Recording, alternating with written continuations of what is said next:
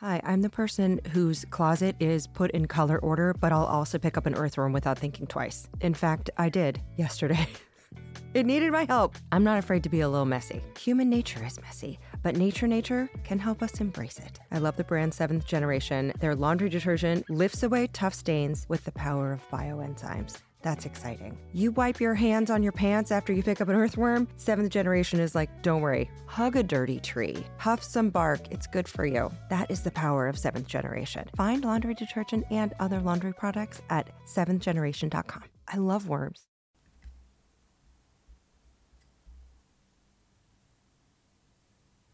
Oh, hey, it's that smoothie cup you should have washed yesterday. Alie Ward back with an episode of Ologies. Let's get into it.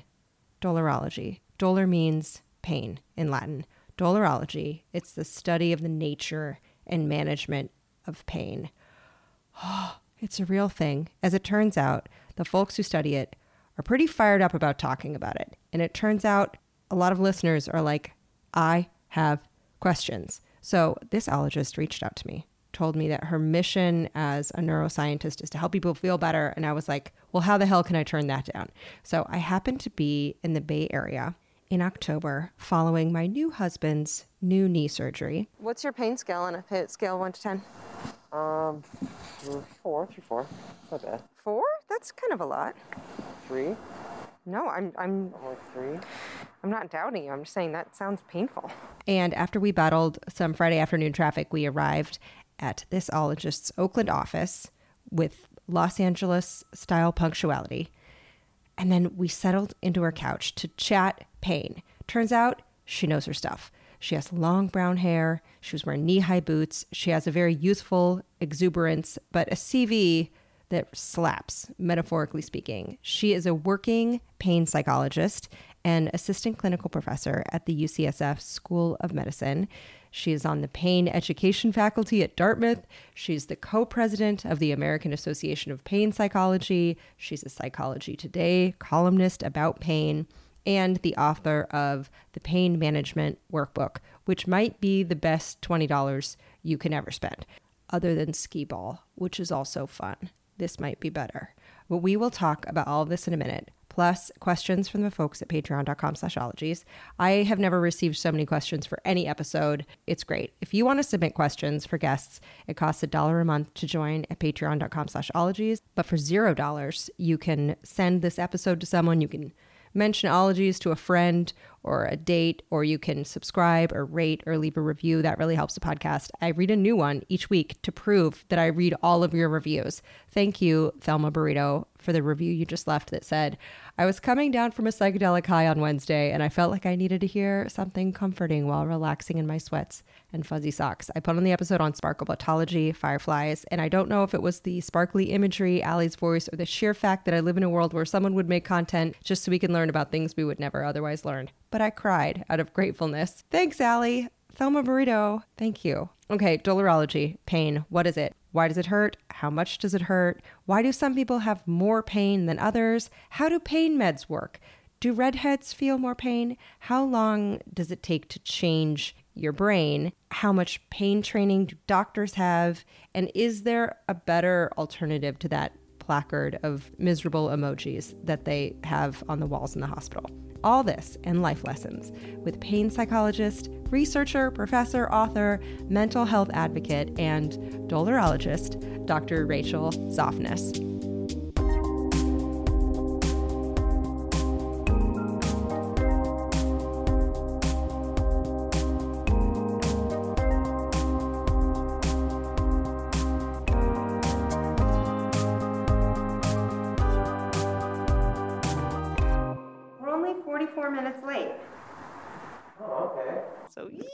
Okay, first thing I'm going to make you do Yeah. is if you can say your first and last name and your Yeah. pronouns. I kind of want to sit on the floor. Let me see how weird. Oh, yeah. No, go for it. No, No, you can sit on the floor.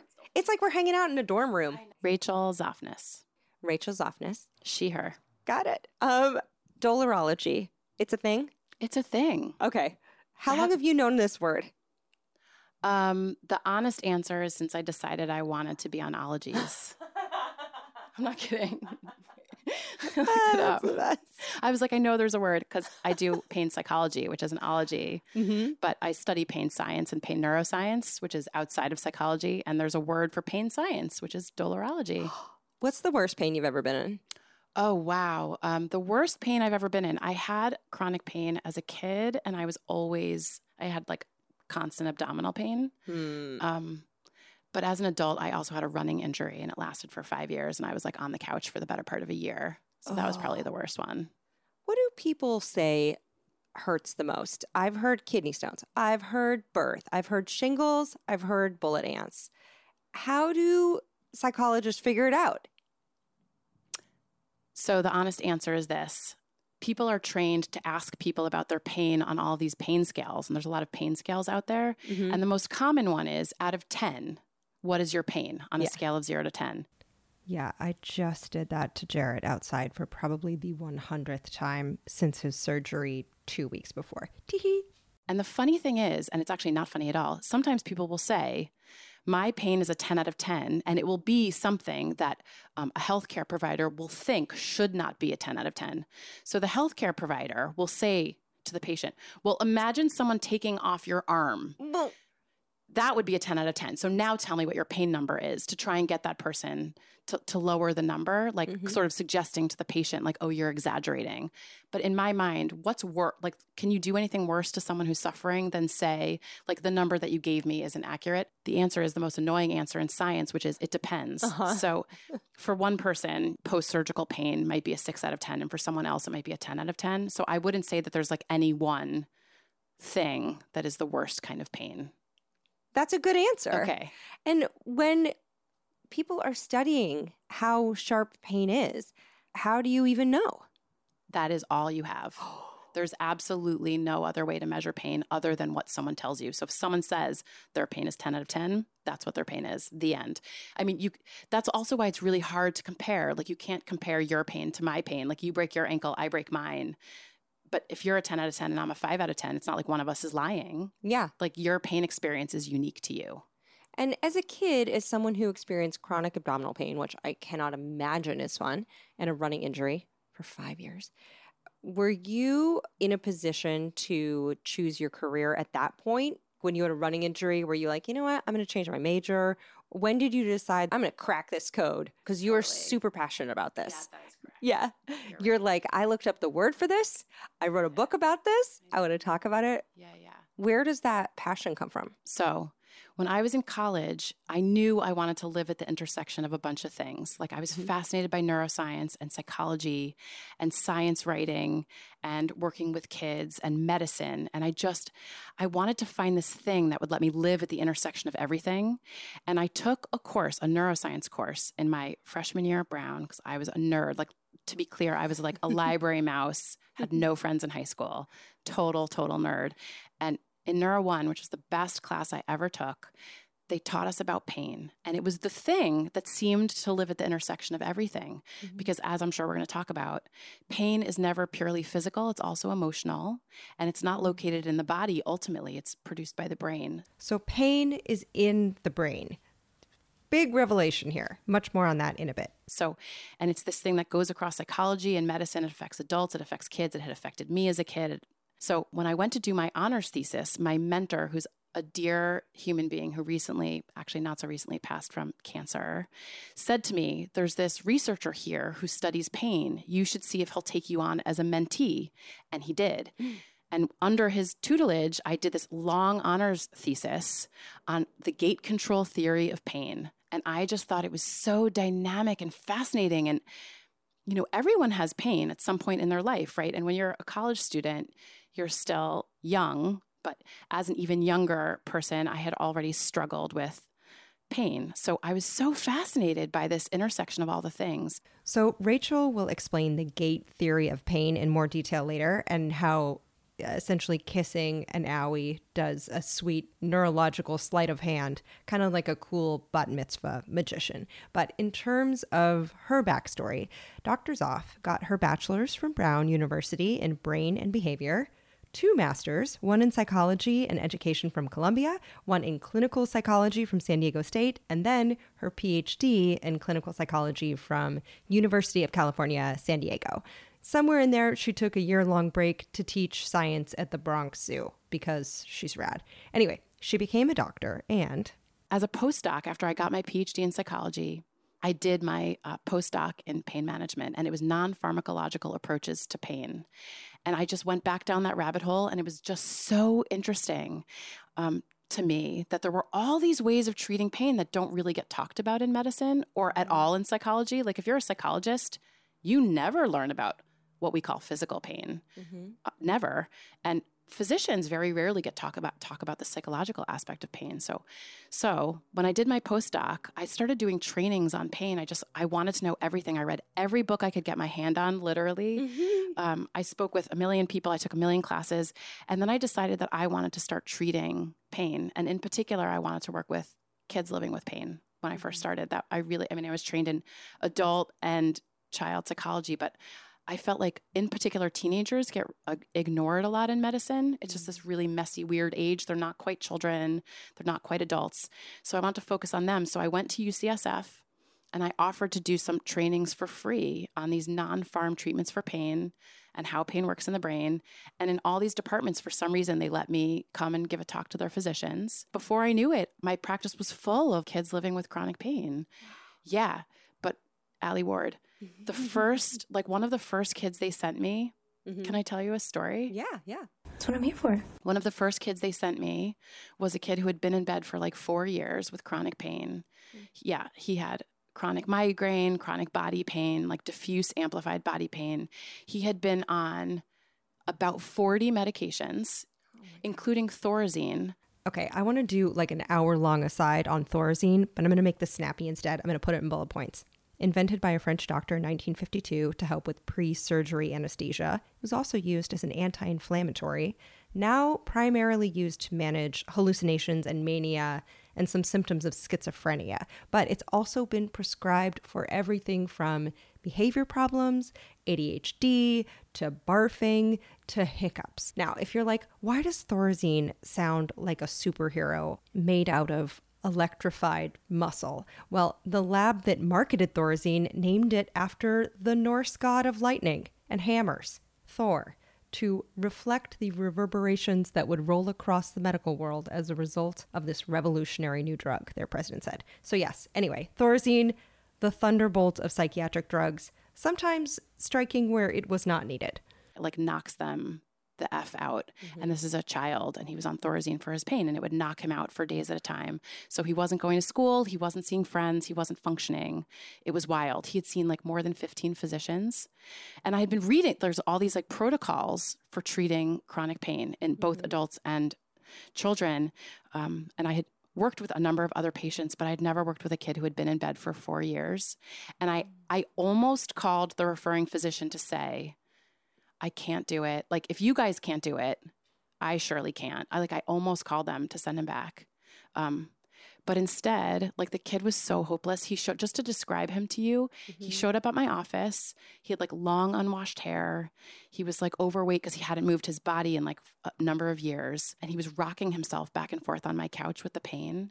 Mm-hmm. I asked him if he had given up hope, and he said yes. So I made the decision to lie to him Yes, I know it's a dubious decision. And I said, I can help you, but you have to do everything I say.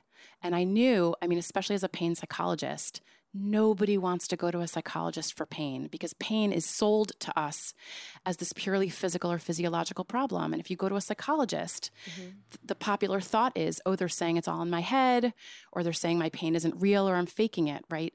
But that's not true. There's there's all these treatments that are evidence-based for pain that are non-pharmacological. So I mm-hmm. said to him, I can treat you, but you have to do everything I say. He said, okay.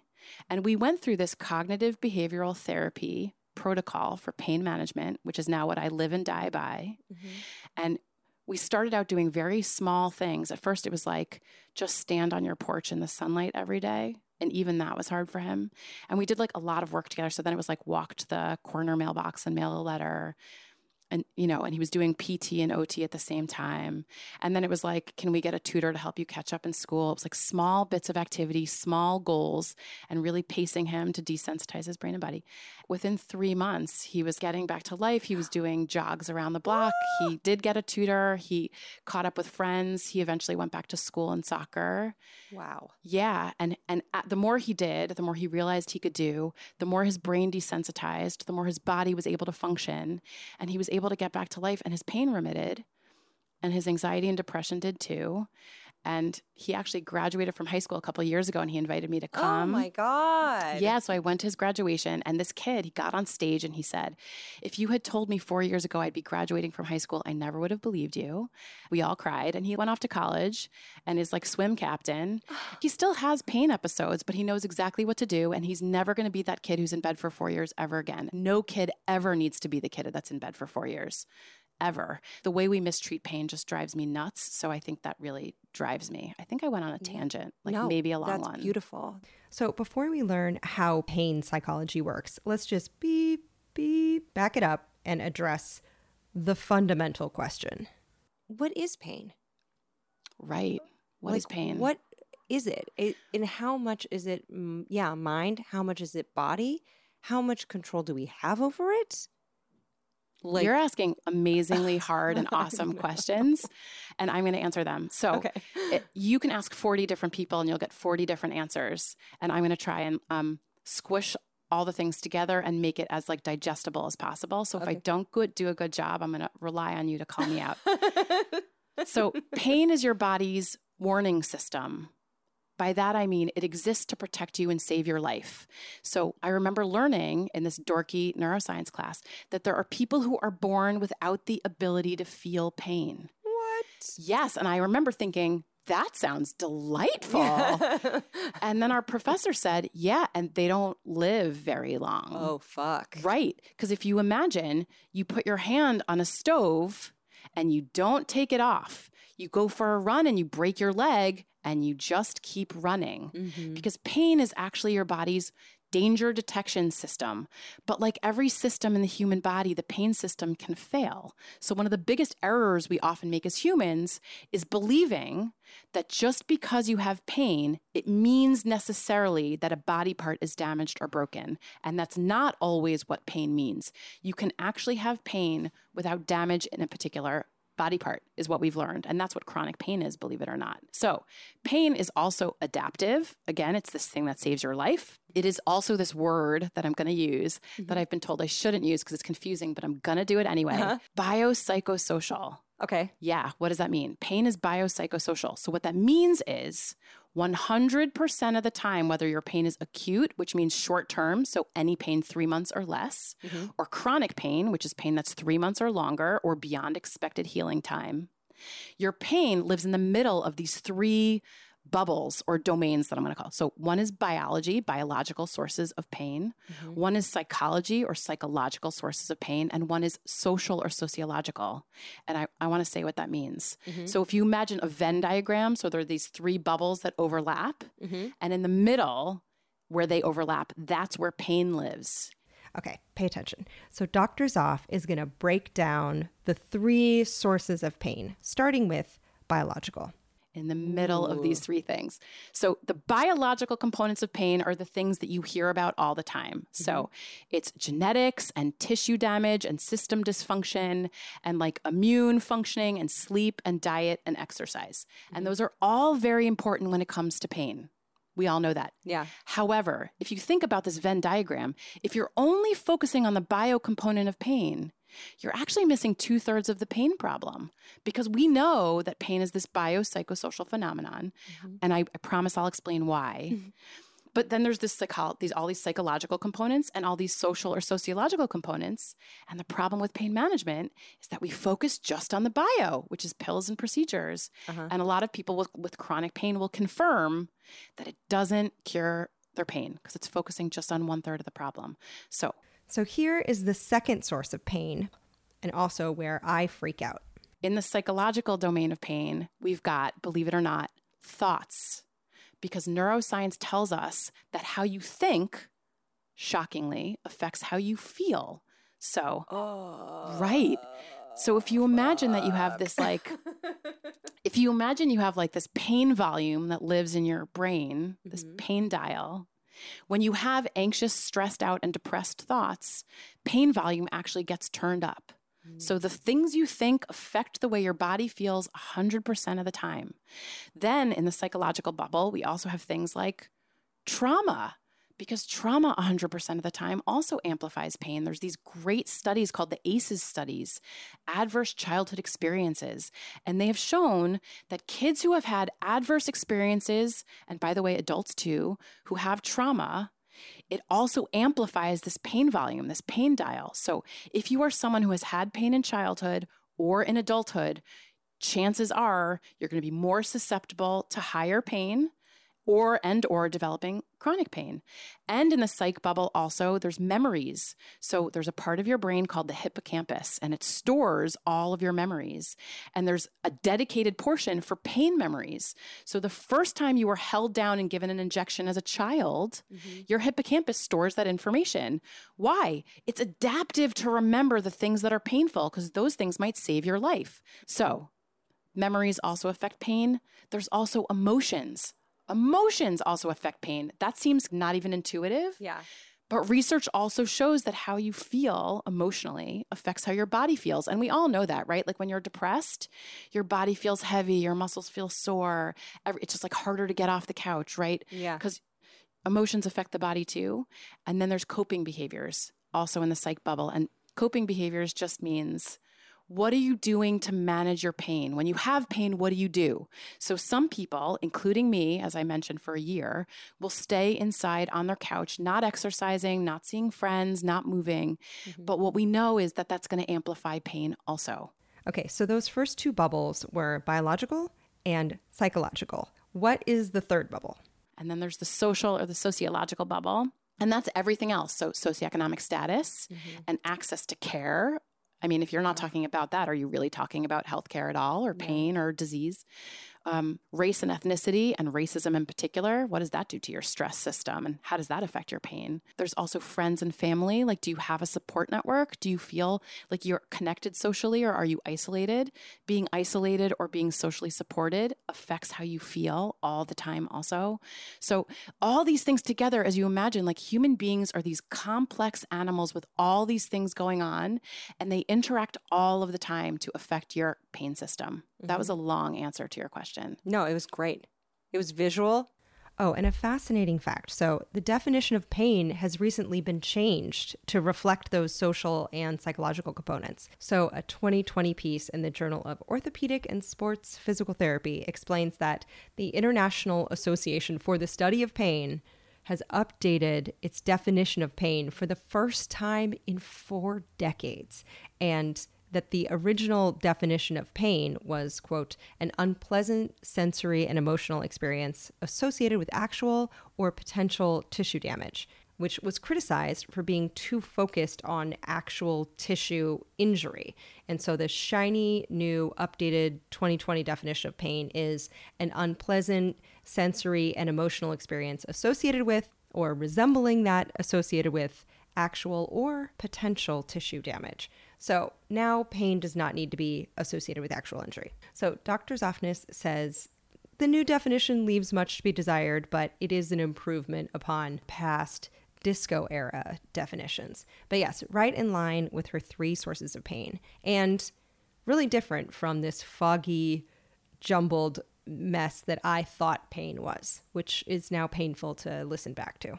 And I never knew that there were three aspects of it. I what I picture pain. I picture you have this nerve that looks like a thread and it has an injury on it and it sends out electrical pulses that make your cells twitch. That is what I would think pain was. And that's not accurate at all. Right but that that makes sense a. And b like they have done all this research that shows you do have receptors in your body that respond to things like touch and temperature and like nociceptive input which is like potentially dangerous input. But what they've discovered is here's like this really cool really nerdy fun fact Mm-hmm. is that pain can't possibly live exclusively in the body. But we all think that. We all think, like, well, if I have back pain, that means definitely there's something wrong with my back, right? Or if I have knee pain, that means that the pain lives exclusively in my knee. Mm-hmm. But here's how we know that pain does not live exclusively in the body there's a condition called phantom limb pain. Mm-hmm. And phantom limb pain is when someone literally loses a limb, like an arm or a leg, and they continue to have terrible, excruciating pain in the missing body part. So if you can have excruciating leg pain in a leg that isn't there, that has to mean that pain is produced somewhere else mm-hmm. and that somewhere else is the brain. So you definitely have these receptors in your body that are communicating messages up to your brain, and your brain is always sending messages back down to your body. It's definitely like a two way street, they're always working together. But the part of your body ultimately that constructs pain has to be your brain. Mm-hmm. And how do you know of those three bubbles? What is the biggest contributing factor? Like if you have a slipped disc in your back and that definitely hurts versus if the x-rays show nothing but there is chronic pain, how how do you know how to start to address it? Here's the answer. um, so the answer is all three things are always contributing all of the time. And yes, in any given moment, something in any one of those bubbles might be like activated or up, but they're mm-hmm. always, all three are always acting all the time. So there's always this like recipe for pain, whether it's high or low. And the recipe always, 100% of the time, includes all three bubbles. Mm-hmm. But, but you're right, right? So with acute pain, which is short term pain, it is usually a message that there's something going on with your body that you need to check out, right? Mm-hmm. So, like for example, let's say someone has knee surgery. you bet your ass your body's going to be giving you all of these messages. Something's wrong. Like some, and yes, you someone has just sliced into your tissue. Yeah. Like yeah, and you're healing. But so with acute pain, yes, you want to check that out and find out what's going on with your body. It's a little bit different with chronic pain, and I'm going to tell you why. But to go back to your original question. Mm-hmm if we don't address all three things, we're not ever addressing pain. So if you imagine, there's this like common analogy. If you stub your toe on a day you get fired, you've just lost your income and you don't know if you're going to be able to afford your rent. When you stub your toe, you're going to be cursing and screaming and it's going to feel awful. If you stub your toe when you're out with your friends eating ice cream, you're out in the sun, you're having a lot of fun, it feels qualitatively different to you. Wow. Your brain interprets the message differently depending on circumstance, environment, how you're feeling emotionally, where you are, who you're with, what's happening how you interpret that the sensation. So so the answer is even with acute pain, mm-hmm. all the time, all those things are working in concert. So like if you go to a children's hospital in the, the ward, you'll see there's like murals on the wall and stuffies on the chairs. And there's a reason for that because when you help people feel safe and calm, your pain system is going to feel better too. It's going to be like less on alert. And that's mm-hmm. true with adults also. So whether acute pain or chronic pain, all the time, all the things are always working together. And what about the biological methods that we have right now? Like, how does aspirin work? How does Aleve work? How does ibuprofen work? How do opiates work? What are they blocking? Because sometimes that absolutely blows my mind that I can take something and a migraine will go away. A hundred percent, absolutely, yes. That is totally true. And all the medications work in different ways, mm-hmm. but they target receptors in your brain to block what I'm going to call pain messages. So, yes, Chemically, it's pretty complex, but just think of pain relievers fitting and locking into places and thus just ruining the vibe of the pain messages. Real cock blockers. But what's really interesting to me about opioids, by the way, and all these medications, but opioids in particular, because there's so much talk about opioids and pain, mm. is that opioids work on an endogenous receptor in your brain. By that I mean, you already produce a chemical in your brain that opioids imitate and they're called endorphins. So when you've heard, if you hear of like a runner's high, mm-hmm. after you go for a run, your brain produces this opioid substance called endorphins. And so opioids bind to that receptor. So it's true of all medications. Whenever you take a medication, it's binding to a receptor in your brain for a chemical your brain already makes. And side note, we're going to do a whole episode in the future on meconology, which is the study of opium and opiates, including the epidemic of opioid addiction. But yes, medicines have pluses and minuses depending on their use. And I also need to be very careful and clear with. So I am in no way anti medication. Like I'm Right. like a person who's like, thank God that opioids and other analgesics exist for post surgical pain and things like migraine and all the other horrible things that happen to human beings. Like super helpful, super wonderful, and very important. And simultaneously, because pain is so mistreated in our country, and because there's such poor pain education in medical school, in psychology programs, in nursing programs, across the board, we completely and utterly mistreat pain. And people are told that medications are the only answer. So people living with chronic pain oftentimes feel really helpless and hopeless mm-hmm. because either their medication is being taken away from them or there's like a lot of controversy around it or or they feel like they don't have other options or, or alternatives. So so thank God for medication and it is not the only answer and controversially and like I'm going to get in trouble for saying this but I'm going to say it anyway. Mm-hmm. The problem with opioids for pain, and by the way, this is not like I didn't make this up, this is just what research shows. Mm-hmm. Over time, opioids sensitize the brain to pain. Over time. Yeah, there's a whole, there's, it's a sensitization syndrome. It's a well known, established fact. Google opioid induced hyperalgesia. It's like a closet just stuffed with items, but instead of umbrellas and bowling balls falling onto your face, you're just going to be covered in studies about pain and opioids. So Dr. Zoffness explains. So, actually, what happens over time is that your brain gets more and more tuned in to the sensory messages coming from your body. So, if you ever try and go off, of course, you're going to feel awful and terrible. And again, I am not anti opioid, I'm not anti medication, but it seems important for people to know mm-hmm. that long term, their brain is going to get extra sensitive. Now, what about someone who is experiencing pain? Let's say it's chronic, let's say it's ongoing. Where do you even start that CBT or something that is non pharmacological? Like, do you just do like a pain check in? Do you just sit and try and figure out like what hurts where and why? Um, can I answer your question in a sort of backwards way? Yes. So, chronic pain is its own animal. It's considered its own disease process. So, here's what happens with chronic pain. So, to answer your question, the first thing that I do is I explain how pain works. And, and I always ask people who come to my office who have been in pain for like 10 years Hey, has anyone ever explained how pain works to you? And they're like, no.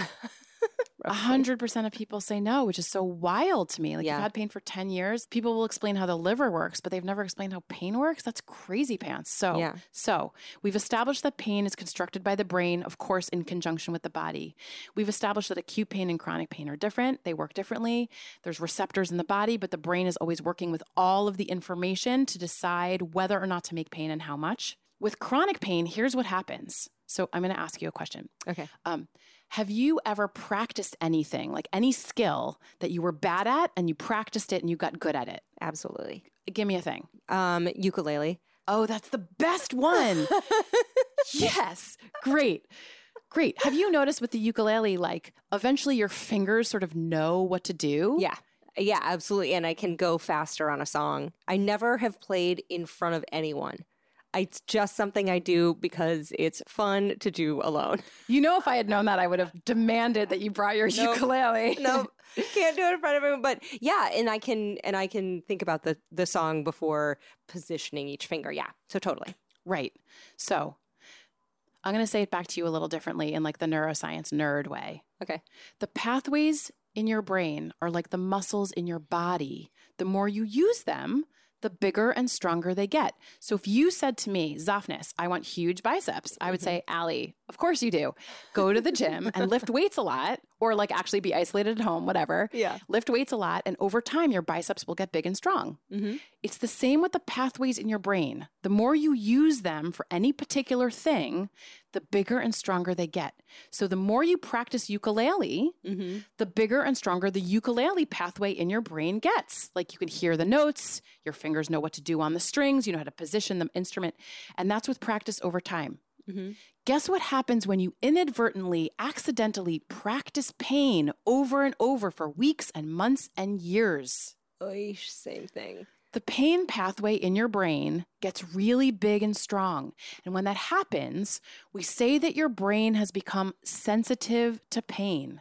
Mm-hmm. What does that mean? That took me a long time to figure out how do you explain that to someone? What does that mean that your brain is sensitive to pain? Mhm. What it means is that small bits of sensory input from your body Mhm. are interpreted by a sensitive brain as very big. So, Mhm. like, dogs are sensitive to smell, right? Or Mhm. sense. So, if a dog came in here right now and sniffed around, they would pick up on these scents that you and I can't even detect because their brain is sensitive to smell. Mhm. So, with pain, when your brain is sensitive to pain, it means that you might have little bits of sensory input coming from your body that are not dangerous. That are not dangerous, but your brain is going to amplify it and tell you that it's dangerous. And that's what pain is. It's this big danger response, this big danger warning message that actually is inaccurate. And that's chronic pain. So, the system, one of the systems underlying chronic pain is this process. It's called central sensitization. And it doesn't underlie all pain, but it explains a lot of chronic pain. And to me, it's so fascinating to be able to say to someone, hey, the chances are really high that your brain is hypersensitive and it's overreacting and it's not your fault, but Mhm. it's giving you these danger messages when in fact your body might not be in danger. So, mm. so for example, with fibromyalgia, yeah. which is a chronic pain condition, you can go for a picnic with your friends and be sitting outside and be in terrible pain. But is having a picnic with your friends dangerous? And the answer is no. Yeah. But your brain is producing these danger messages and telling you you should go home and isolate and be alone and not move and not see your friends. And that is a big fat lie. And if you mm. listen to your brain and you do those things and you go and isolate and you lay on your couch for 40 years, you are not going to get better. So the treatment for chronic pain is the total opposite of what you think it is. Your body and your brain are telling you isolate, stay home, don't move. And the treatment for chronic pain is like, um, my metaphor is like if you've ever been in a dark room Mhm. and someone opens the blinds a little bit and you're like, ah, Yeah. close the blinds, I can't see. Because your brain is sensitive to light when you've been in a dark room. Yeah. But if you sit there for two minutes, your brain desensitizes to the light. And then Mhm. you're fine, right? And if they open the blinds a little more, you're like, shit, close the blinds, I can't see. And then eventually, two minutes later, your brain desensitizes, you're fine. Treatment for chronic pain, and that's what cognitive behavioral therapy is, by the way, is helping someone's brain and body desensitize to little bits of stimulation, a little bit at a time, until, like someone who's in a dark room, suddenly you're in a room full of light, gradually, little bits at a time, and your brain and body are okay. So that's the treatment. But you're, you're not going to buy into the treatment unless you understand the science. So that's Yeah. why it's so important to me to always lay that foundation. And is the amygdala at all involved in this? Like, is anxiety and fear, is that a big part of pain perception? Yeah. Ah, had a feeling old Amy up there fucking shit up. To- 100% Trying yes. to help us. Yeah. Okay. So, crash course in pain neuroscience, pain neuroscience 101. Here's how it goes. Ready? Okay, I'm so ready. Let's hear what parts of your head are being a literal pain in your ass. Mm-hmm. So, there's lots of parts of your brain that contribute to pain. With some things, it's like, oh, there's just one part of your brain. Mm-hmm. But with pain, it's a diffuse neurological process. And what that means is there's lots of parts of your brain that contribute to this experience we call pain. Mm-hmm. So, I'm going to tell you a couple of parts of the brain. Okay. One is your cerebral cortex. Okay. Your cerebral cortex is the part of your brain responsible for thoughts. Thoughts contribute to pain all the time. The second part of your brain is your prefrontal cortex, and that's the part of your brain responsible for executive functioning and attention, what you're focusing on, what you're thinking about. Mm. And the third part of the brain is your Amygdala. limbic system. Limbic yes, your limbic system. And your amygdala is a major part of your brain's limbic system. And your limbic system, by the by, is your brain's emotion center. And here's what this means that means that 100%, and I'm not exaggerating, 100% of the sensory signals that come from your body filter through your emotion center before they become this experience we call pain. Mm. So people always ask me, do you treat physical pain or emotional pain? Like, oh, you're a pain psychologist? That's so weird. Uh-huh. And do you treat physical pain or emotional pain? And the answer is always necessarily yes. Yes, because pain is always physical and emotional. It's filtering through your limbic system, it's filtering through your emotion center before it becomes this complex experience we call pain. So, yes. So now I want you to imagine, we sort of touched on this earlier, that you have um, what I'm going to call a pain dial. Like the volume knob on your car stereo, and you can turn it up and down. Yeah. And it lives in your central nervous system, your brain and your spinal cord, which work together to control all the shit, Mhm. including pain. Yeah. So, here's how this works lots of things can change pain volume, whether it's acute pain or chronic pain, whether you've had it for five seconds or 10 years. Lots of factors change pain volume to turn it up and down. So, three things I want to tell you about. One is stress and anxiety, Oof. always changes pain volume. Oh no.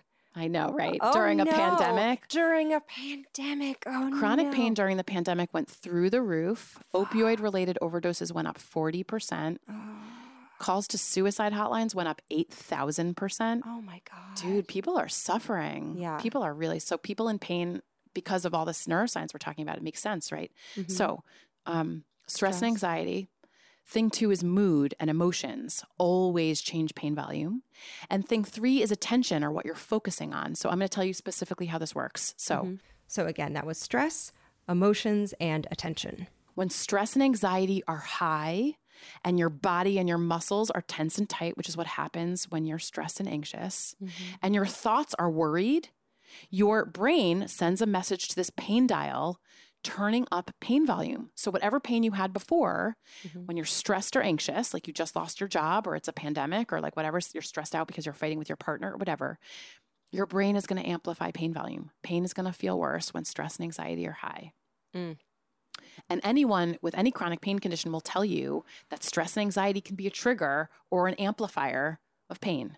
Thing two is mood. So, again, negative emotions. So, when your mood is low and you're miserable and depressed, which ironically happens when you have pain, Mhm. or emotions are negative in general, or you're angry or you're very frustrated, your limbic system, including your amygdala, of course, which is implicated in all the negative, will amplify pain volume. So pain feels worse when emotions are negative.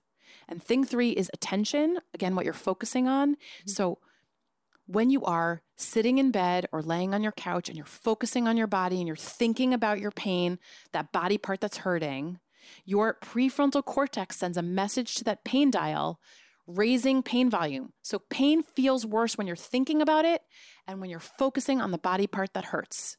But the reason this is critically important for those of us who have pain, which is 100% of us, Mhm. Is that the opposite is also true.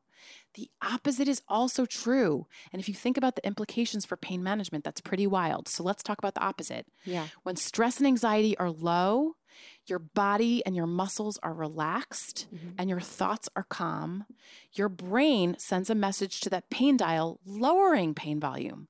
So pain feels less bad when you are relaxed and calm. Thing two is mood, emotions. So when your emotions are positive, you're feeling happy and joyful and grateful, and you're doing fun things with friends, your limbic system lowers pain volume.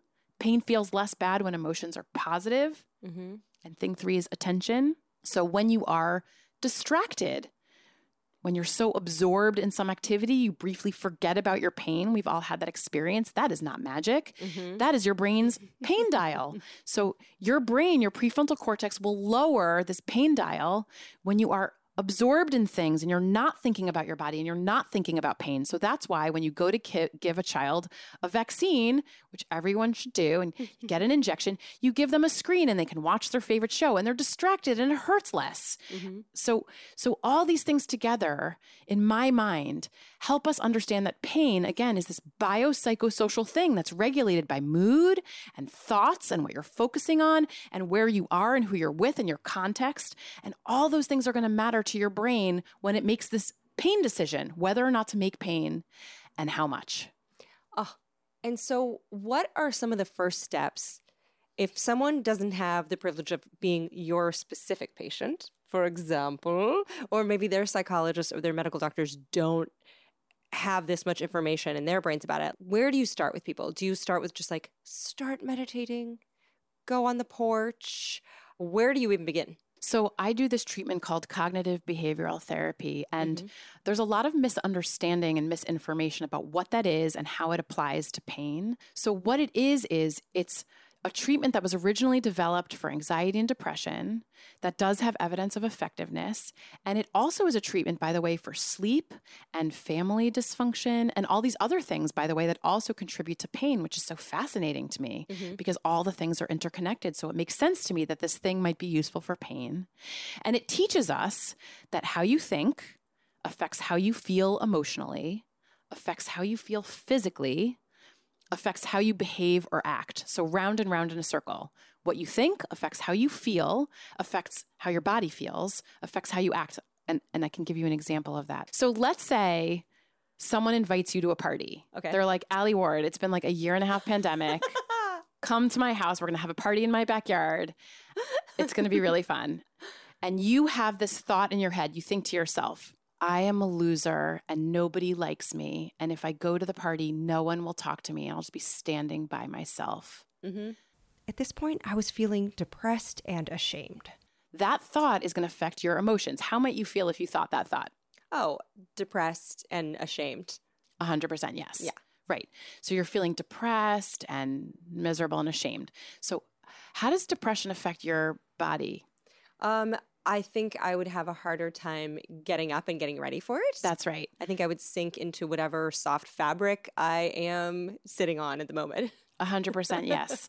so we know that negative emotions impact the body, right? And I like to say that negative emotions don't just live in your head, they also come out in your body. And if you've ever been stressed out or nervous and your palms get sweaty and your mouth goes dry and your heart races, of course emotions come out in your body. Or if you've ever been depressed, you know that you feel heavy and unmotivated. So, right, so that thought, I'm a loser, nobody likes me, I'm gonna have a terrible time, mm-hmm. is gonna trigger negative emotions and that's gonna affect your body. You're gonna feel unmotivated and heavy. So, what do you do as a result of those thoughts and feelings? You already said it perfectly.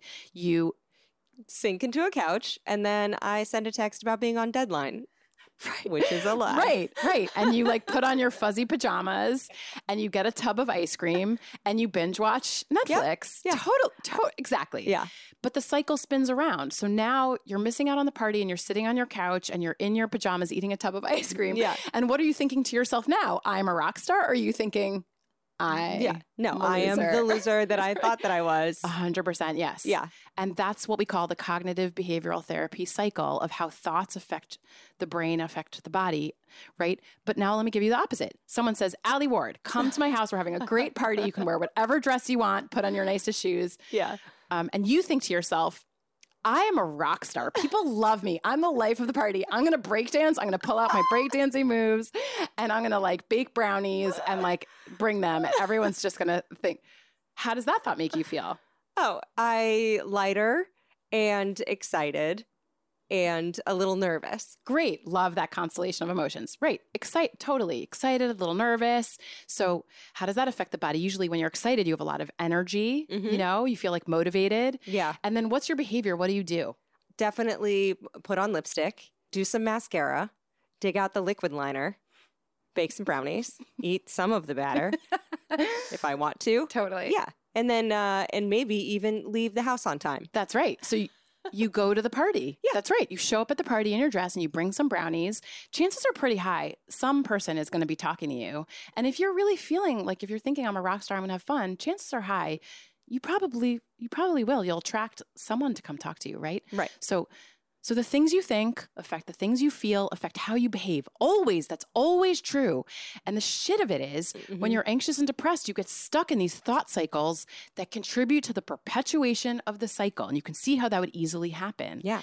And it happens with pain also. When you have pain, a lot of the thoughts that I hear are I'm broken, I'll never get better, nothing has helped me, so nothing is going to help me.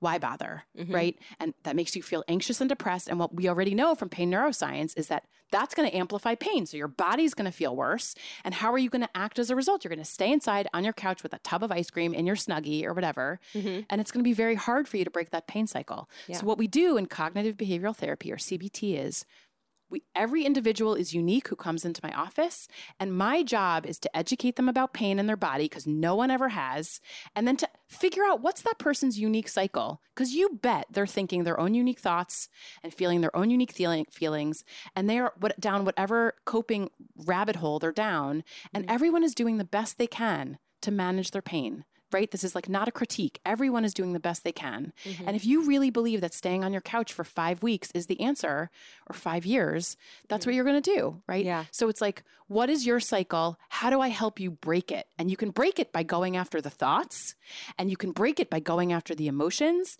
and you can break it by going after the behaviors. Mm-hmm. So, what I happen to like to do with my patients the best is change behaviors first. Oh, so you go backwards on the wheel. So the, I should have said this.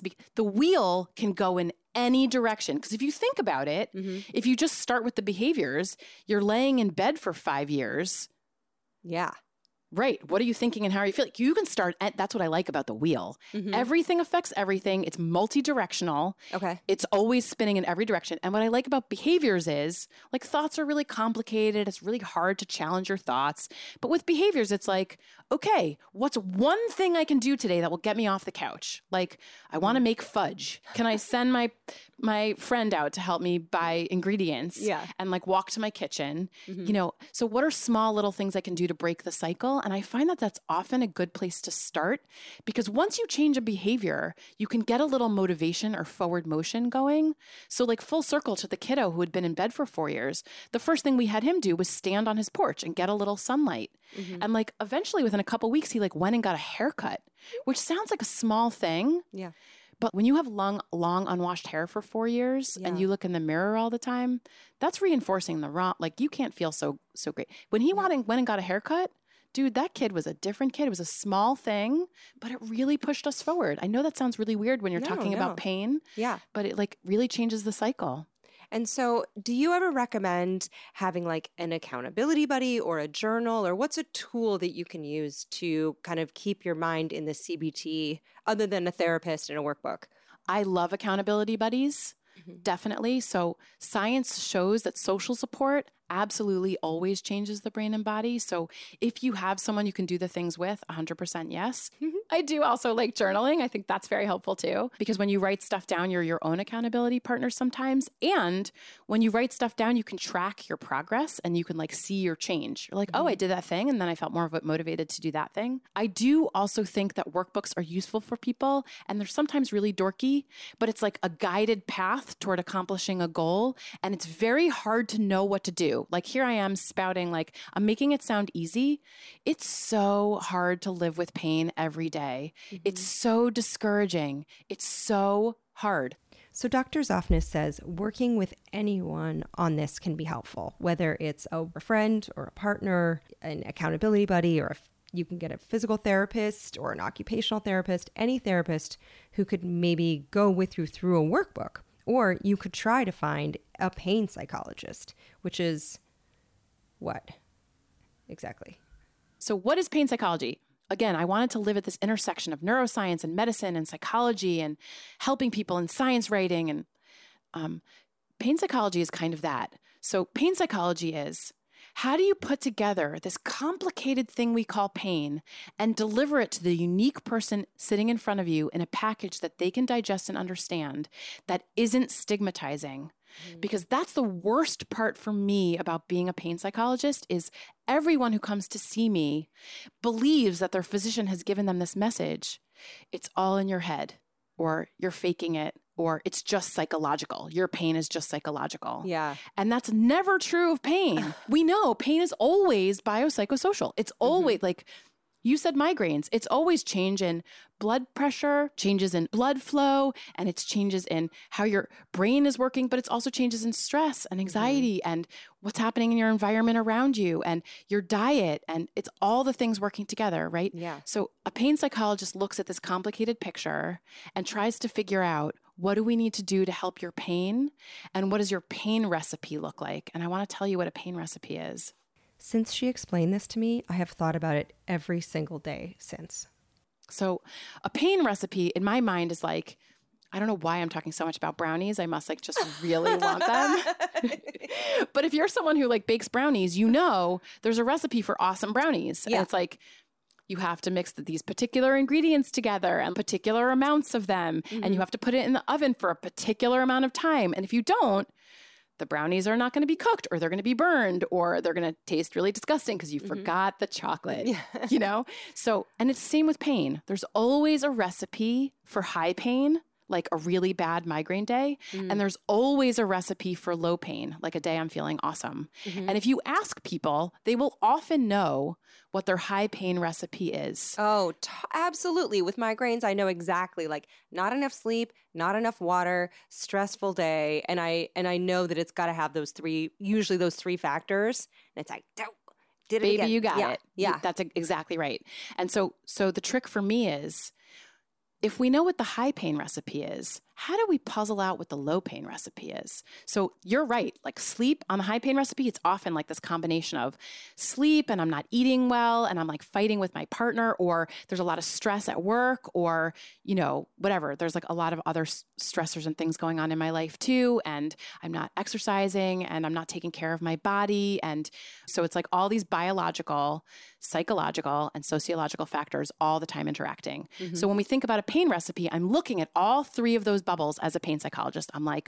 okay what do i pull from this bubble and this bubble and this bubble to make this person's high pain recipe and then what do i need to make a low pain recipe and the thing about a low pain recipe is it's just the effing opposite. Mm. So it's like getting a good night's sleep and taking care of my body Yeah. and Drinking managing my stress and and- yeah. anxiety and staying hydrated and you know putting limits on toxic relationships and saying no like i have a problem saying no. Like i Mm-hmm. say people come to me and they're suffering and dude it is so hard for me to turn people away and say no or like do things where i'm spreading this to me feels so critical this information about pain and i have opportunities to do that and i want i want everyone to know and to have power over their bodies. So anyway there's all these lines we have to draw in the sand if we want to have a low pain recipe like how do we take care of our bodies in any given moment so that we're going to feel okay so that is my like down and dirty like what does a pain psychologist do Mhm. Oh, I love that. I love that. thinking of it as a pain recipe. A 100% yes I have so many questions from listeners. Can I fire them at you? oh you do Yeah. Oh wow. Cuz pain is like that's the thing. That that's like exactly why I want to do stuff like this. It's like pain is this ubiquitous human experience that no one has been told anything about. It makes me mad. I know. Real quick, before we take your questions, we're going to give some money away. Each week, we donate to a charity of the ologist's choice. And Rachel says that she sometimes sees kids with medical conditions who come out as gay or trans over the course of their treatment. And she says she's always so honored to be part of their journeys and that more safe spaces need to be created in medicine for kids to talk about gender and sexuality, especially because suicide rates are so high in the LGBTQ youth. So she would like to please donate to the Trevor Project to support these brave, strong, amazing kids, she says. And the Trevor Project is the world's largest suicide prevention and crisis intervention organization for LGBTQ youth. So, money in their direction. Thank you, sponsors. This podcast and my life is brought to you by Squarespace. Do you know that I didn't have a website for forever because I was putting it off because I was scared? And then I heard another podcast talk about Squarespace. I was like, I'm going to give it a shot. I had a website up that day. They have beautiful templates. They host. Squarespace is the all in one website platform for entrepreneurs to stand out and succeed online. Look at me. Even I did it. You can sell products, you can sell your time. They have this guided design system. It's called Squarespace Blueprint. You can select from a layout, there are styling options. You can get your website discovered with these integrated, optimized SEO tools so people find you when they Google. They also have easy to use payment tools. So checkout, very easy for customers, which is what you want. There's also Squarespace AI, which can help you explain what your site is about. You can choose your tone. Whether you're a scientist who wants to share your work with the world, whether you are starting up a business selling tiny paintings of tiny bugs, or a choreographer selling dance classes, head to squarespace.com for a free trial. And when you're ready to launch, go to squarespace.com slash ologies to save 10% off your first purchase of a website or a domain. I recommend it to all my friends, even when I'm not recording an ad. Okay. This show is sponsored by BetterHelp. Listen, we're all carrying around just a backpack of stressors and sadnesses. When we keep them all zipped up and the load gets heavier, it can start to affect us negatively. You start to feel misunderstood, sad, resentful. A safe place to unpack that is, you guessed it, therapy. Therapists can help you dump out your bag and work through the heavy garbage that's weighing you down, in my case at least. I've used BetterHelp. They have definitely helped me understand that pushing my feelings down does not actually make them go away, it makes them feel worse. So if you've been thinking about starting therapy, give BetterHelp a try. It's entirely online, it's designed to be convenient and flexible, it's suited to your schedule. You fill out a brief questionnaire to get matched with a licensed therapist. It's so much faster and easier than trying to hunt down a therapist from just online listings and cold calling. That's one thing I love about BetterHelp. And if for any reason you're not vibing with your therapist, you can switch anytime, no additional charge no drama. So unburden yourself and trauma dump onto someone who's trained for this. So get it off your chest with BetterHelp. Visit betterhelp.com slash ologies today to get 10% off your first month. That's betterhelp, H-E-L-P dot com slash ologies. Oh, KiwiCo. We love you. Kids love you. Parents love you. Uncle Alie's love you. Here's the deal. So, whether you're staying at home or you're heading out on some summer explorations, KiwiCo is inviting kids, also kids at heart, that's you, to enjoy their first ever summer adventure series. So, kids from two years old to teens can receive six hands on science and art project kits over six weeks. They have something for everyone. They have different topics for each age, whether your kid wants to explore space or learn about dinosaurs. And I've heard from my parental friends that summer can be a little challenging to keep the kiddos busy. KiwiCo's like, we did the legwork for you. And the Summer Adventure Series is this personalized experience with super fun activities like a bottle rocket kit where kids can build an actual bottle rocket. And you can either receive all of your summer adventure crates at once or weekly for six weeks. I think it's so amazing that they have different crates for different ages, everything from the great outdoors that has like giant bubbles or a window garden to a trebuchet kit for ages 9 to 14, an entrepreneur where you can do textured clay projects. If you have kids, if you know kids, keep them occupied and learning and having fun this summer with KiwiCo. And you can get 20% off your summer adventure series at kiwico.com slash ologies summer. That's 20% off your summer adventure at K-I-W-I-C-O dot com slash ologies summer. Oh, have fun. You know what's essential to science? It's not a lab coat, it's skepticism. You know me, I'm down rabbit holes, I'm looking at charts, I'm checking conflicts of interest at the bottom of published papers. And this is helpful because it means I don't buy stuff I don't need. And if you're one of me that can spot a too good to be true health hack from like a mile away and you read labels like it's your job, congrats, you're a skeptic. One brand of vitamins that is literally made for us is called Ritual. It's a multivitamin that exceeds our standards. They have clinically backed essential for women 18 plus. It has high quality, traceable ingredients. They're in clean, bioavailable forms. They're also a certified B Corp, female founded. Just today, one of my powerhouse friends was like, ah, found out I'm vitamin D deficient. I was like, yo, ritual, dude. When I forget my multivitamins, there's much less pep in my step. I have noticed. They're also very beautiful. They look like tiny lava lamps with little tiny beads in them. There's actually a scientific reason for this, but I gotta wrap it up. So, no more shady business. Rituals Essential for Women 18 Plus is a multivitamin you can actually trust. Get 25% off your first month at ritual.com slash ologies. Start Ritual or add Essential for Women 18 Plus to your subscription today. That's ritual.com slash ologies for 25% off. Get that D. Okay, let's start by answering your burning curiosities about fiery redheads. From patrons Mark Hewlett, Jason Kraus, Andrea Marsh, Carly Lowe, first time question askers, Melissa Avignon Redford, Aaron Sorensen, Alyssa Benson, self identified, smoking hot redhead, Nina Giacobe, and Okay, Nadine says, I've heard that redheads have a different pain tolerance than the general population. Is this true? Nadine is a first time question asker. Many other gingers ask this as well. And as someone who's a fake ginger, I feel like I have like dentists be like, I know redheads. And I'm like, who are we fooling? You see my gray roots. So I am not a real redhead. but yeah, what what's going on genetically with that? Here's the honest answer. And by the way, you know a good healthcare provider when they give you this answer. The honest answer is I don't know what the research says. However, I will tell you this.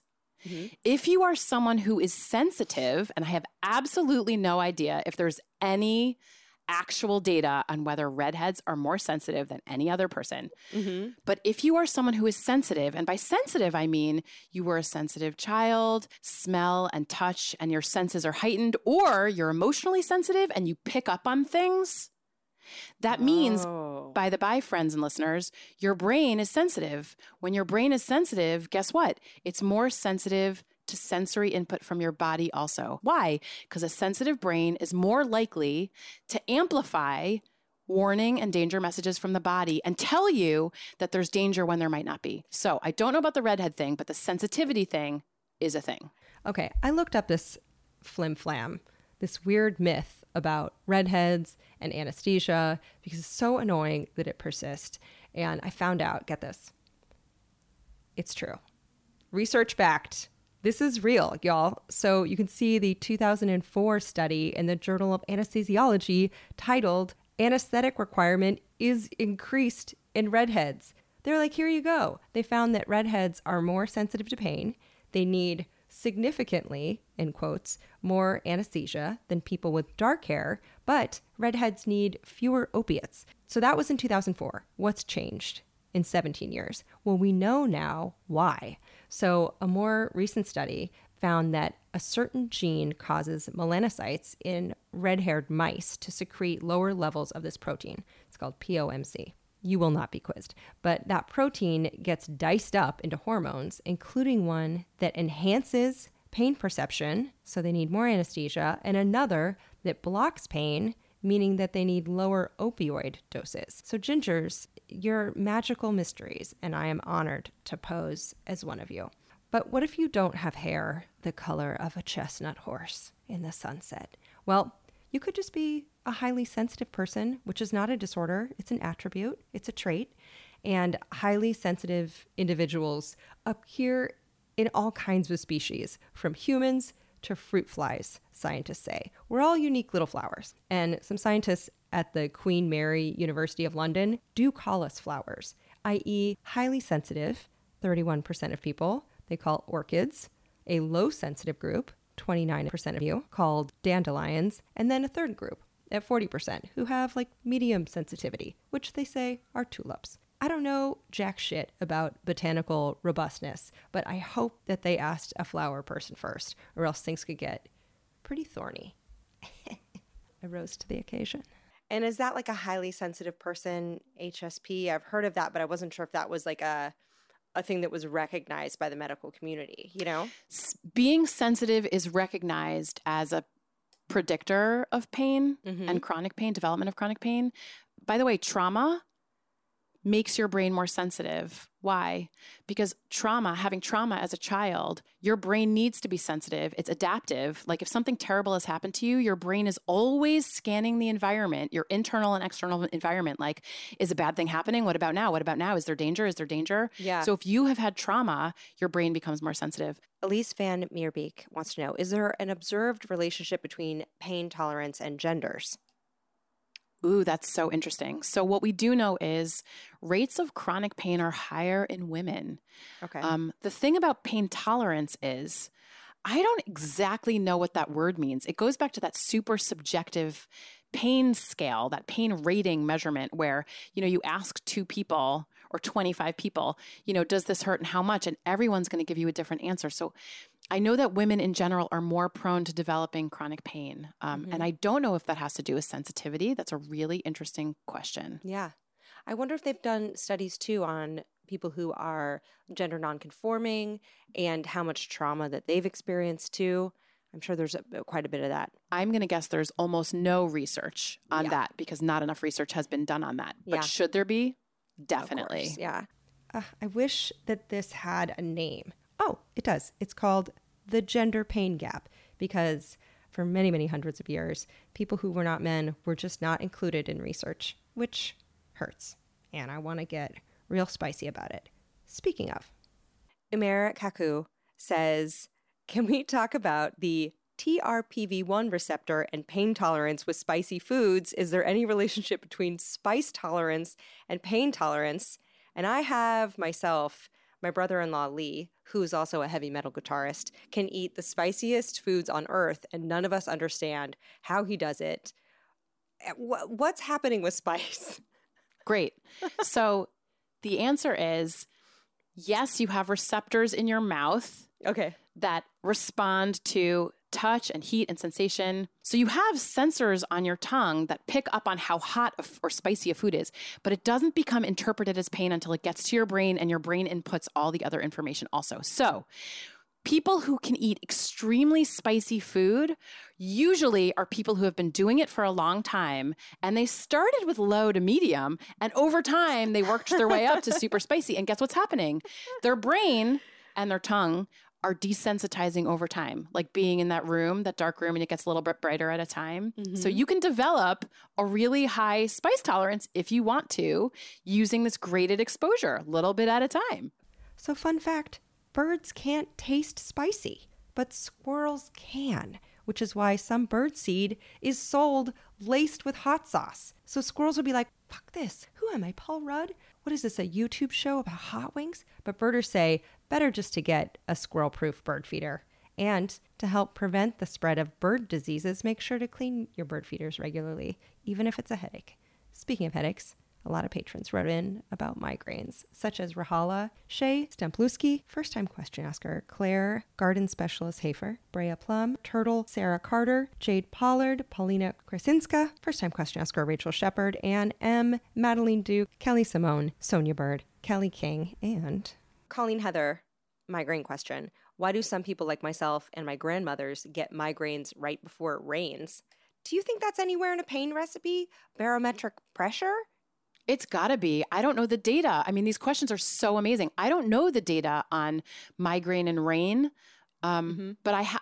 For, so for me, I live with chronic leg pain, and my chronic leg pain also changes with weather changes. So before rain, my leg will also throb.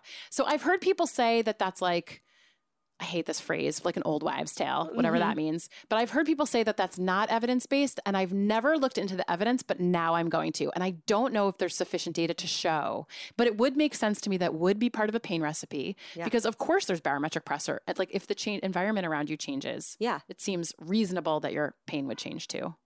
I had to look this up. And sure enough, there's a 2019 study titled Blame It on the Weather The Association Between Pain and Fibromyalgia, Relative Humidity, Temperature, and Barometric Pressure. Someone's out there asking these questions. So the short of it is that lower barometric pressure was associated with more pain in fibromyalgia patients and arthritis patients and even people with migraines. But the cause, it sounds like, is still murky. So, lower barometric pressure can make tissues expand, which might cause joint pain. And migraine scientists say that blood vessel dilation associated with the influence of changes in atmospheric pressure can also maybe cause migraines. And lower barometric pressure reduces the amount of available oxygen in the air, but it also usually means shitty weather, which contributes to some psychological factors for some folks and pain hurts more. So apparently, weather accounts for 20% of migraines in Japan. What else triggers migraines? Not much. Just like oversleeping, sleep deprivation, premenstrual period, stressful life events, hot weather, cold weather, relaxation after stress, menstruation, high winds, intense emotions, hunger, bright sunlight, red wine consumption, food additives, MSG,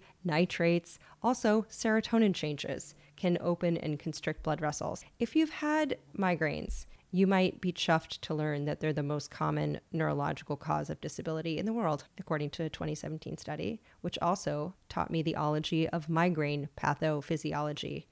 Yeah? Future episode, anyone? My brain says, hell yes, no question. Speaking of, this next question about emotional pain was asked by 4 million of you. Uh, Scott Shelton, great question. Is there chemically a difference between physical and emotional pain?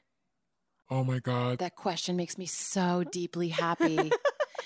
um, there are these wonderful, wonderful researchers who study social neuroscience. Mm-hmm. I'm going to answer your question in a roundabout way. And they studied the neuroscience of social exclusion and and being um, ostracized. Oof. The science of ostracization, which is a very hard word to pronounce. ostracization. And they found that social and emotional pain maps exactly Ugh. onto the parts of the brain that process physical pain. So, is there a difference? Yes. Do they overlap and affect each other 100% of the time? Yes. Does emotional pain hurt physically? You know it does. Like, ask anyone who's going through heartbreak how their mm-hmm. body feels. Like, yeah. you have chest pain when you are heartbroken. So, Emotional pain and physical pain always, always, always are connected in the brain. It's funny because it's like looking at Instagram, you might as well actually be hitting yourself in the face with a frying pan. you might as well just do That's that. amazing. That was amazing. It does hurt. So, yes, physical and social pain overlap in an area of the brain called the anterior cingulate cortex. And yes, Jade Balcom Randall and first time question asker Carrie Anderson, pain relievers can soothe broken hearts, or at least smooth ruffled feathers. So, for more on that, you can see the very directly titled Acetaminophen Reduces Social Pain. fMRIs showed that acetaminophen reduced neural responses to social rejection. And I don't know how they tested that, but I hope they were nice to the volunteers. So, yes, pain relievers, or better yet, CBT, might help when you're feeling butthurt. Now, aside from your crack, how about your back? First time question asker Jacob Leftwich, Amy Naramatsu, Pixie Muffin, Fuzz Goddess, Isle Van Meerbeek, and Savannah Bigley all have 99 problems, and a back is one. Now, Michael Swords wants to know when it comes to back pain, how can we get rid of it? And I feel like I know so many people in various levels of athleticism and age that have back pain. What's going on there?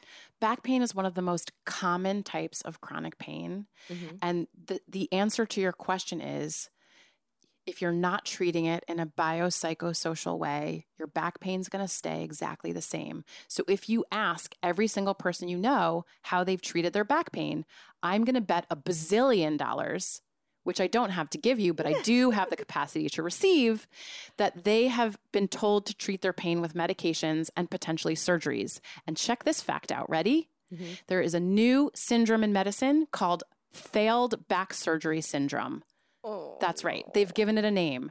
And, and that's highlight, beautiful example of when you treat pain purely biomedically, chronic pain in particular, it is not going to work. And by the way, that's not to say that back surgery doesn't heal people. Yeah. It surely does. And there's lots of things that can go wrong with the back, totally.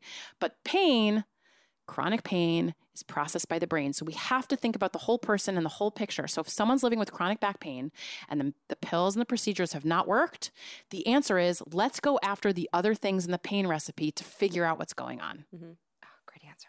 Um, Tabitha Witt wants to know why do some people hold their breath when experiencing high levels of pain? Asking for me, Love that.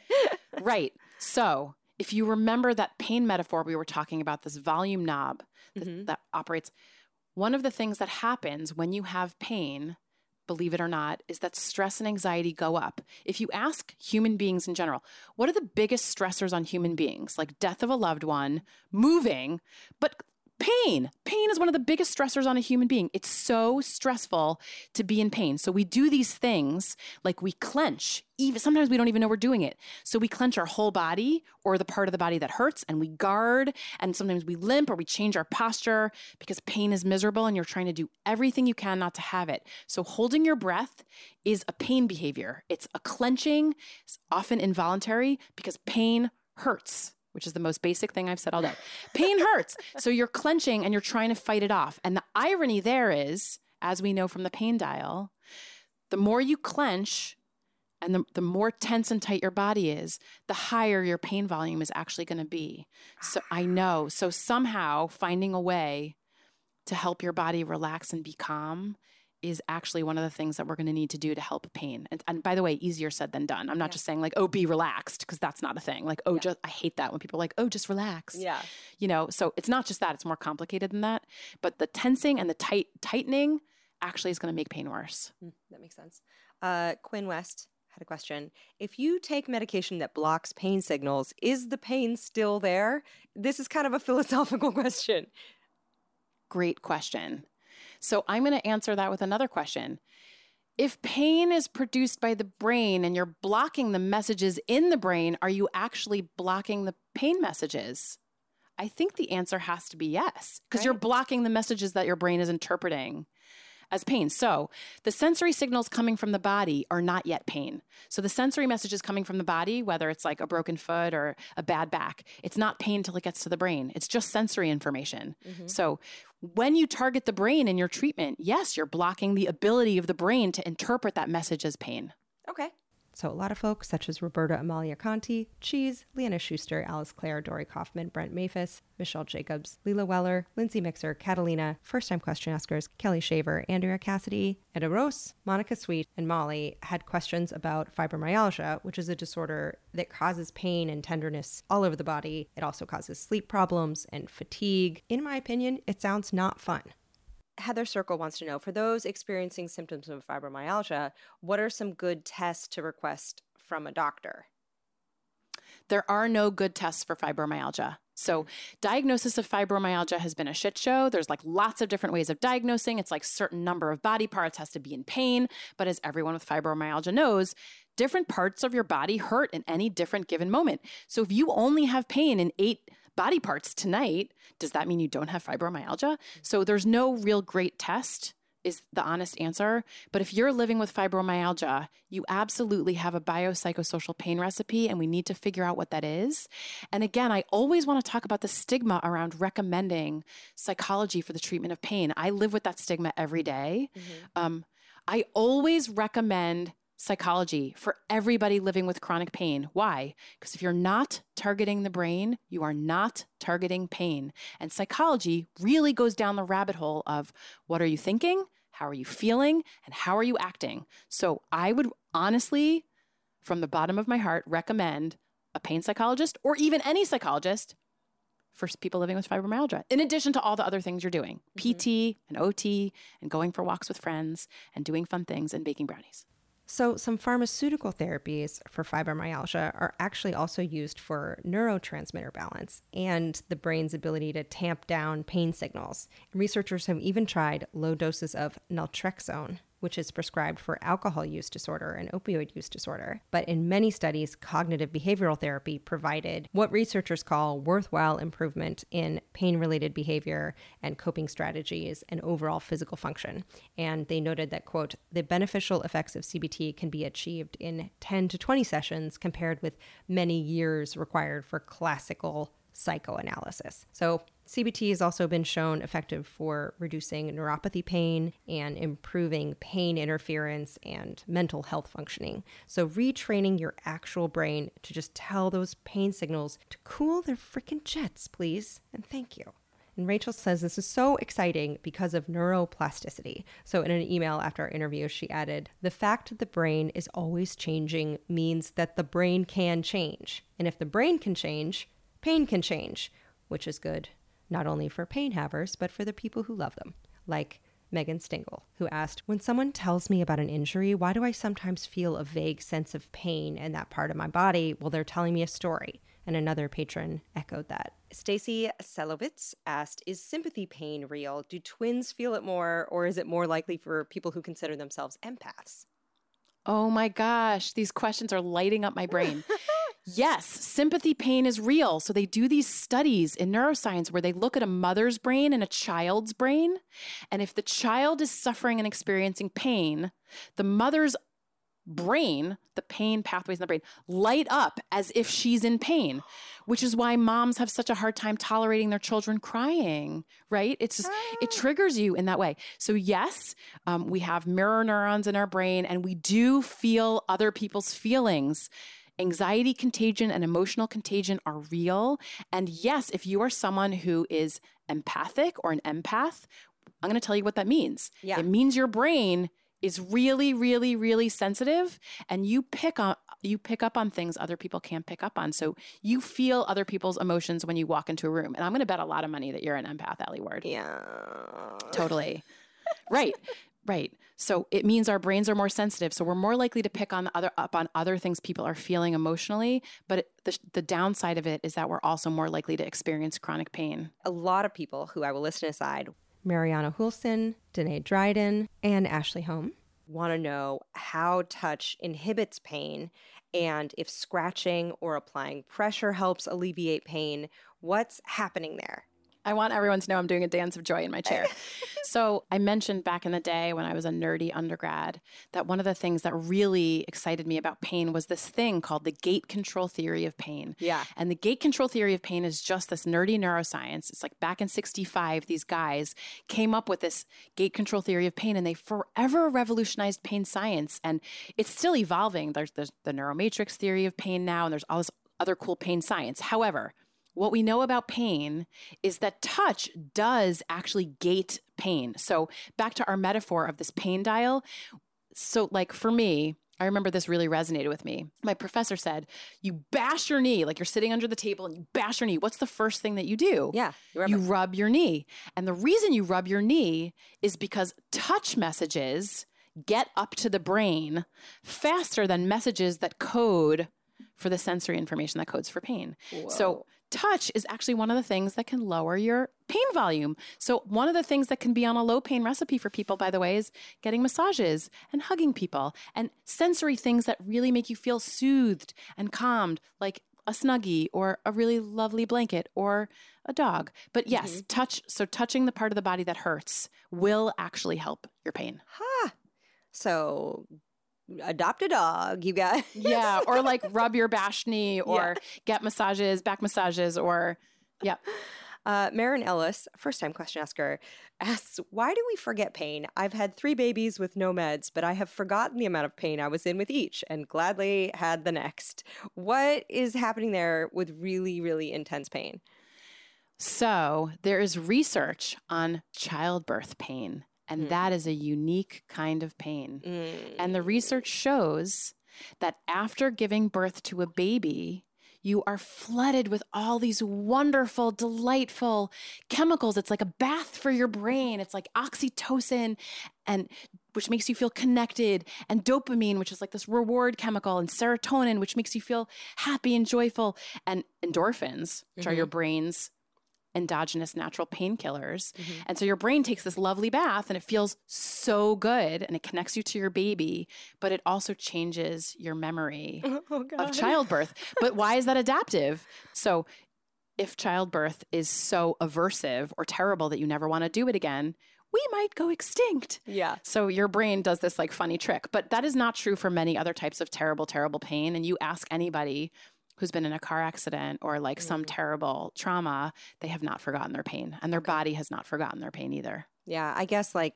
with Jarrett's knee surgery, it's not like his knee's going to suckle for the next year. It you know what I might. mean? It might. Who knows? you never know. Um, I thought this was a great question from Val McKelvey. How well does marijuana work for pain relief as compared to traditional pain relief medicines? Like all of the CBD that's on the market, the THC, things like that. Good for pain, not good for pain, somewhere in the middle. Here's the complicated answer. Okay. I, I think the thing that we know now is like with pain, it's always a complicated answer. Yeah. So here's the complicated answer research shows that the chemicals in marijuana can actually lower pain volume. Righteous. They can. Here's the problem Mm. marijuana, and I am not opposed in any capacity, Mm-hmm. also can do funny things to sleep in not a great way that can negatively affect pain. And the thing that actually is most concerning for me is the patients I'm working with who are using it as their only pain management strategy and nothing else. So if you become if you lean on any one thing, it doesn't matter what the one thing is, as your primary or only coping strategy for pain, you're targeting only the bio Yeah. domain of pain. And there's a lot of things contributing to anybody's pain recipe. So if we're just solving it with weed, we're not actually addressing that big complicated problem that's contributing to the pain. So the answer is yes, science shows it can lower pain volume, raises pain tolerance, whatever that fancy word means. Mm-hmm. Um, but there's also a couple of other complicating factors. I do think it's great for things like cancer pain because people can't eat, but that's also sort of a problem because with overuse of marijuana, you can stop eating. There's like an emesis syndrome that develops where your stomach doesn't want you to eat any more food. So, what is my TLDR? Um, yes, it can be useful short term, not all day, every day, and not as your only strategy. Cool. Um, last listener question Danielle Larman, Aaliyah Myers, Lux, and REB want to know in Aaliyah Meyer's words. So, uh, what's up with masochism asking for a friend? perhaps their friend was one of these patrons Chris Bauman, Piper, Danielle O'Neill, Lux, REB, Michaela Quant, who asked, Why does it make me so horny? Or the wonderful Scala Borealis, who responded to that, I spent several minutes trying to type this out in a concise way and saw this comment and was like, Yeah, that's pretty much what I was trying to say. Also, Danielle Larman, why do I like pain? Please tell me why I'm so weird. Masochism and recreational pain seekers, probably not so weird. Not No. weird. Also, su- such a delightful question. And I'm so glad we get to touch on it before the end of this because I really wish I had even said this sooner.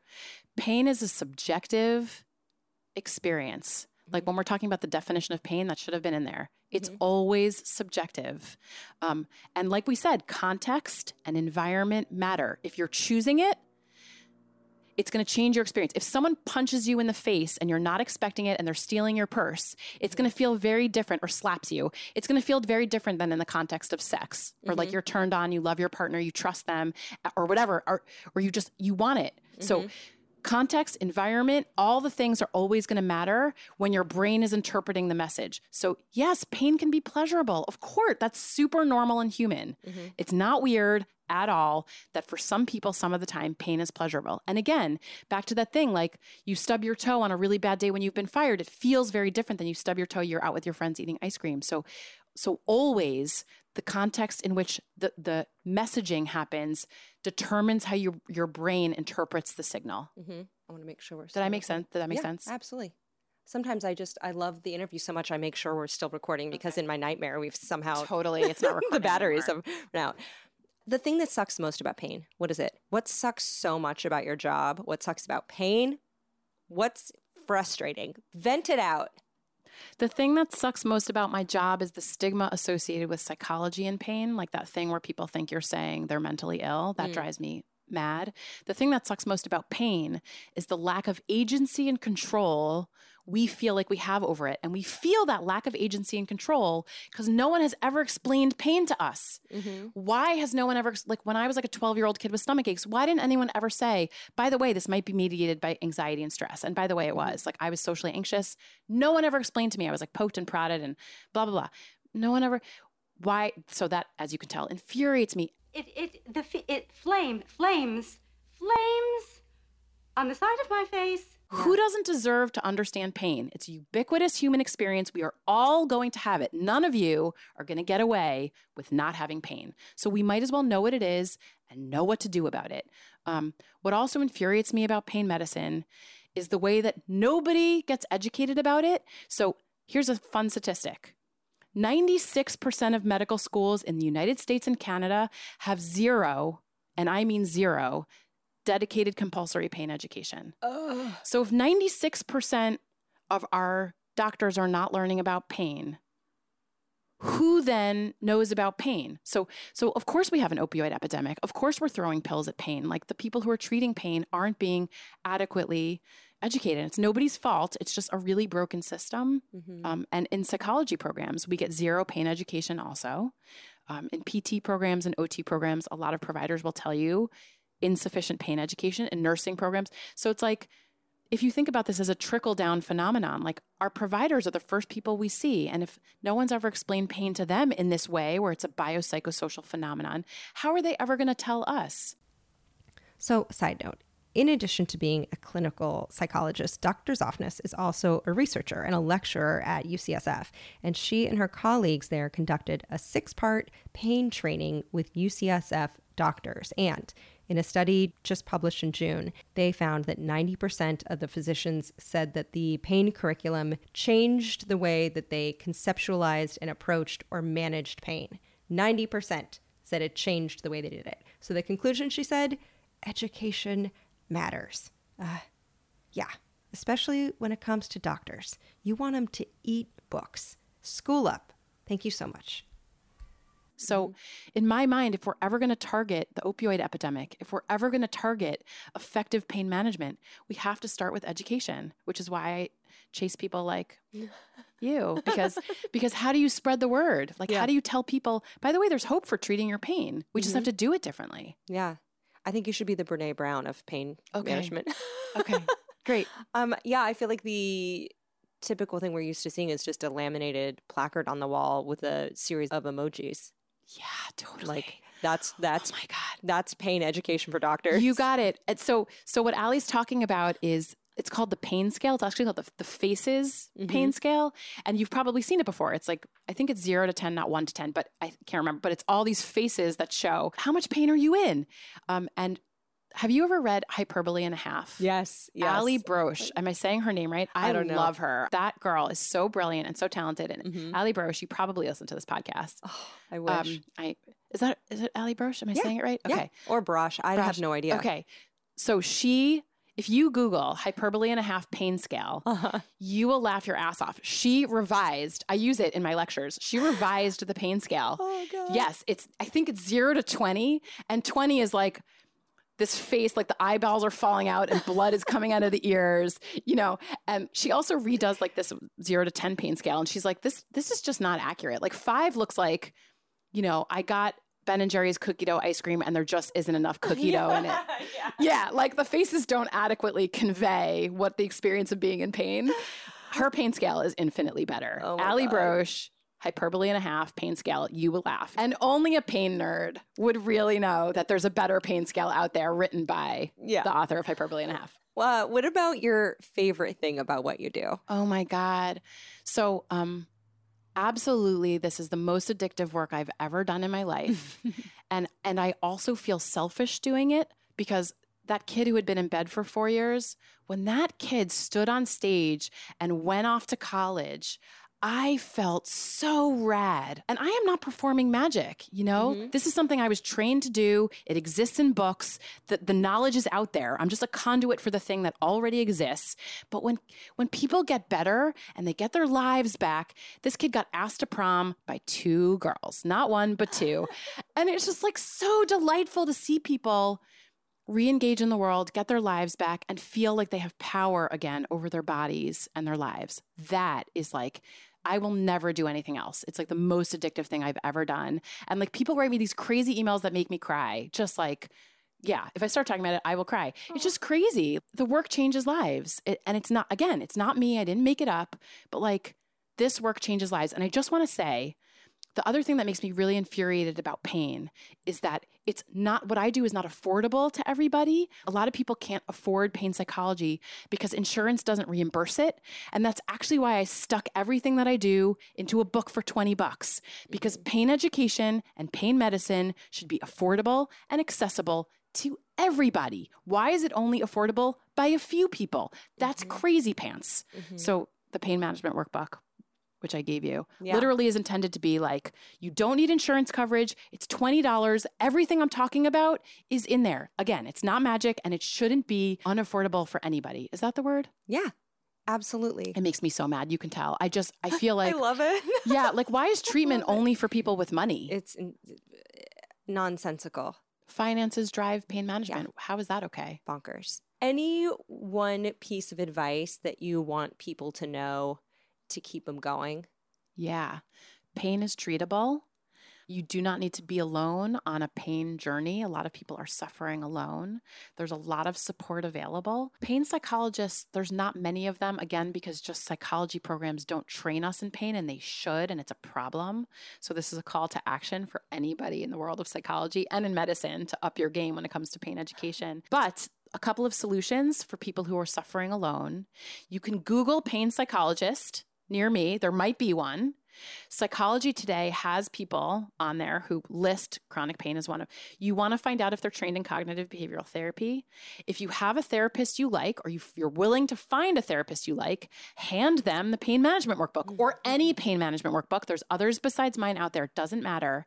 And ask them to go through it with you. You don't have to go through the journey alone. It's isolating, it's miserable, it's painful, and support is available, and help is available, and change happens. Pain treatment is totally, totally possible. Thank you for being on. Thank you so much for having me. This is so cool. Seriously, Brene Brown of Pain. I'm calling it. Rad. Uh, so for God's sake, ask smart people doofy questions because your brain can learn from the things that their brains learned from other people's brains. And I hope that this episode helps anyone with pain get better care, helps loved ones understand that pain is real and give some hope and maybe some alternative approaches to turning that pain dial down. So Dr. Zoffness sells her workbook for 20 bucks. It's on Amazon, it's where we get books. It's probably in libraries near you and she wants to make it cheap and accessible for everyone. You can follow Dr. Zoffness at Dr. Zoffness on Twitter and at the real doc zoff on instagram. Her website is zoffness.com and those will all be linked in the show notes as well as links to the trevor project and the sponsors you heard about. We are at ologies on twitter and instagram. I'm Alie Ward with one l on both. Please say hi. More links are always up at alieward.com slash ologies slash dolorology for this one. Thank you to Erin Talbert for adminning the Ologies Podcast Facebook group. Thank you to new bride Bonnie and Shannon of the podcast You Are That for helping with the merch, Noel Dilworth and Susan Hale for all the scheduling and behind the scenes business. Thank you to Emily White of the Wordary who makes our professionally done transcripts, Caleb Patton who bleeps episodes, which are up for free on our website, Zeke Thomas Rodriguez for the Smologies episodes, which come out every other week. They are kid safe, classroom friendly, now with kids safe ads as well. Thank you to Kelly Dwyer for the website. She's available to make a website for you if you like. Her link's in the show notes. Thank you to Nick Thorburn for the theme music. Thank you to Jarrett Sleeper and Steven Ray Morris, who endure the biggest pain of all, which is me. And I appreciate them so very much for it. And if you stick around to the end of the show, you know I tell you a secret. And this week's secret is that I like to burn incense sometimes. And I love when you're burning an incense stick and then suddenly you start smelling the burning stick itself, like the little bamboo stem. And you're like, oh, that marks the end of this incense stick. Thanks, nose. And that, unless you're my friend Micah, who can't smell anything. Sorry, Micah. Okay, bye bye. Pachydermatology, cryptozoology, lithology, nanotechnology, meteorology